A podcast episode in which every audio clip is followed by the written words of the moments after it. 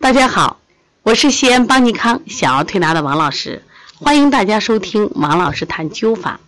关于灸法能治疗各种疾病，我们的前面也分享过了。有的人问，我现在也没什么大毛病，我就有点胖，灸法能保健减肥吗？有的说我有点瘦，灸法能增肥吗？有人说我脸黄不够漂亮，脸颜色能灸好吗？当然了，保健灸法就可以实现你想要的。这些目的啊，那我们今天就来分享一下谢希亮老师关于保健灸法的感受。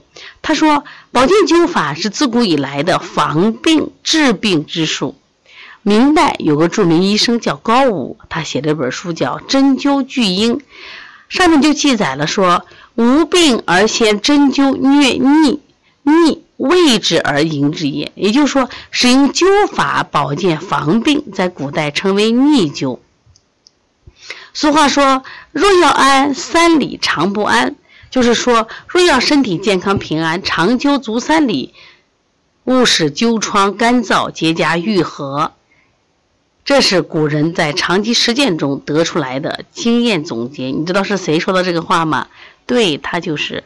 唐朝著名医家孙思邈，其实他很有趣。年轻的时候，他对这个灸还很排斥。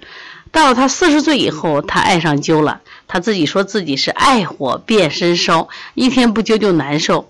在他五十岁的时候，去拜见了当时的唐太宗。唐太宗说：“你多大了？”他说：“我五十多了。”你怎么这么年轻，像小伙子一样？因为他通过艾灸达到了身体强健、气色红润、白里透红、与众不同。其实古代的人，他们往往重视这种保健灸，把灸疗当成生平大事。有的人定期施灸，终身不愈，促进身体健康。包括谢希亮老师，他活到了九十三岁。那么现在中外学者利用医学的科学知识进行试验研究，你说这个灸好，我不相信。那个因为西医讲究什么证据、数据啊。可以发现，灸以后可以调整脏腑的功能，也能促进你的新陈代谢，改变血液成分的量，还可以增加白细胞、红细胞、血红蛋白，另外增强了白细胞的吞噬能力以及免疫力。看见了没？说明你经常艾灸可以让你的免疫力增强，提高了健康水平。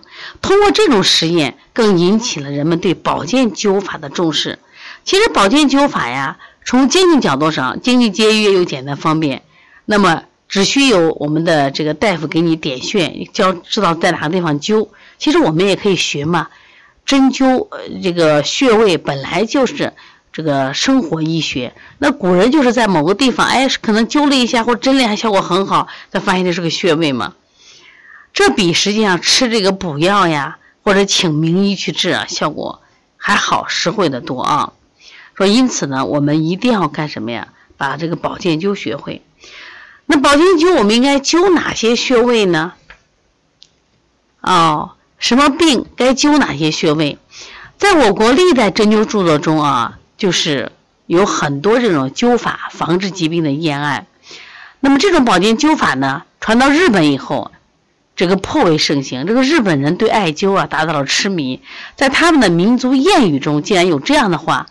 勿与不灸足三里之人做旅伴。就这个人不灸足三里，跟他不交朋友，因为他不爱惜自己的身体嘛。旅行灸三里，健步行如飞。他们也主张长期施灸。其实咱们国家像谁，就是欧阳宋宋代的欧阳修有一个一封信，讲的就是说，呃，他儿子这个给他儿子写封信，提到了用灸法治病。那么另外呢，像宋代的这个皇帝赵匡胤，他们兄弟俩也经常互相的艾灸。有一个成语叫“灼艾分痛”，讲的就是这个故事啊。那在日本呢，德川幕府竟然将三里灸列为政府建民政策的内容，就要求啊，就是我们的这个呃老百姓呢，春秋施灸以防疾患。说人固应该勤于所业，人应该好好工作没问题。但是如果得了病呢，业废身弊不可不知。说妇孺亦然，孩子也是一样。你说我们天天让孩子学习没问题，但生病的时候是不是就要请假？所以说什么重要？他说这个身体重要，春秋施灸以防疾患。那么在日本的一本书叫《云锦随笔》上记载过一个故事，什么故事？叫德川幕府时代，江户就是今天的东京市。当时有一个桥叫永代桥建成的时候，诚招三河国的百姓万兵卫进行出渡。按照当时的习惯呀，每一座新桥建成，都要请这个年龄最高的长者第一个踏桥渡河。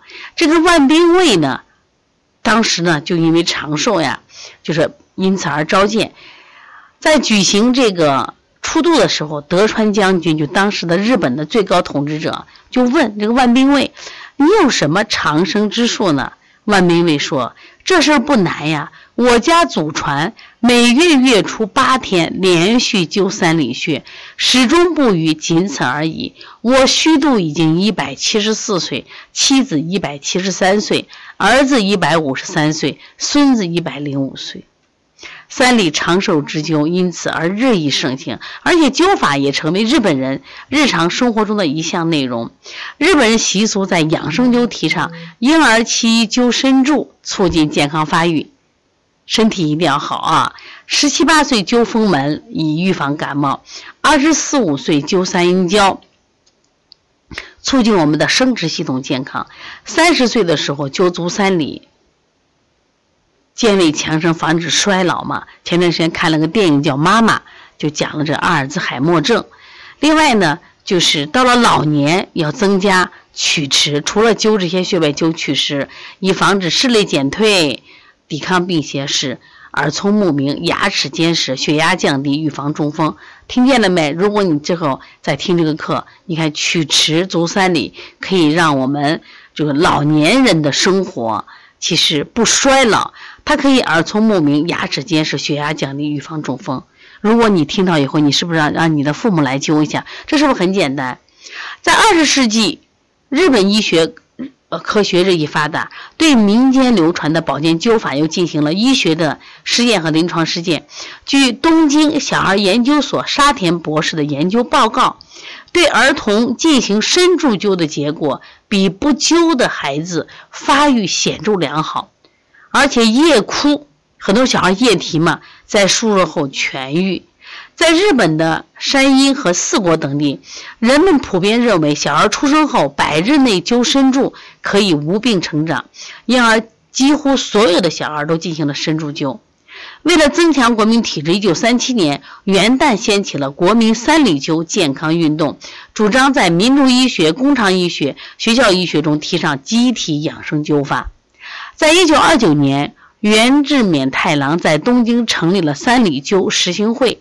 当时的一些政府公务人员和知名人士，像外务大臣宇垣义成、铁路大臣永田秀次郎参加了该组织。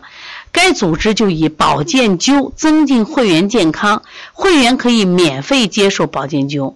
另外，还有一些大规模的灸疗运动。对日本社会产生较大影响。一九三八年，家庭万治对三万人进行了保健和治疗为目的的灸疗。到昭和十三年，也就一九三八年，菊井义雄出版了一个《三里之灸》，作为足三里灸的专业书所用。当时的文部大臣桥田邦彦个人对灸法有深刻的理解，他提出灸疗会培养元气的观点，包括。当时日本的掌权者近卫文磨首相松冈洋右外务大臣田边治同大臣也喜欢灸法，提倡和鼓励灸法用于强身健体，体现了政府对提高国民身体素质的迫切需要。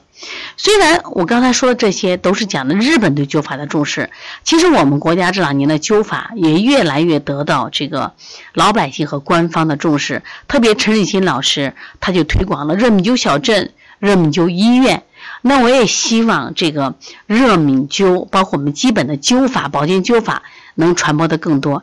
也希望我们在十月底举行的陕西省首届中国灸法大会，你们来参加，让我们也真正的体会到灸法的好，灸法给我们身体的保健的优越性。其实日本这个灸法，它是传于源于中国。但是日本人把这个就坚持下来，而中国在一八二二年道光皇帝的时候就给废除了，我觉得很可惜。有时候这种短见，就毁灭了，真的这一项终于传承了几千年的技术。这关键这个技术是让我们健康的，特别是现在疫情肆虐的情况下，我们虽然在做核酸，我们也在做一些啊这个卫生的防护，但是呢，三年了，这是这陆陆续续实时不断，所以我们要怎么做？我们能不能通过这种呃保健灸，让我们的身体健康，让我们不得病？本身这个艾草在古代也称为防疫草。所以希望大家喜欢上艾灸，十月底来西安参加我们陕西省首届中国灸法大会，我们把各种灸法都教会你。好，谢谢你。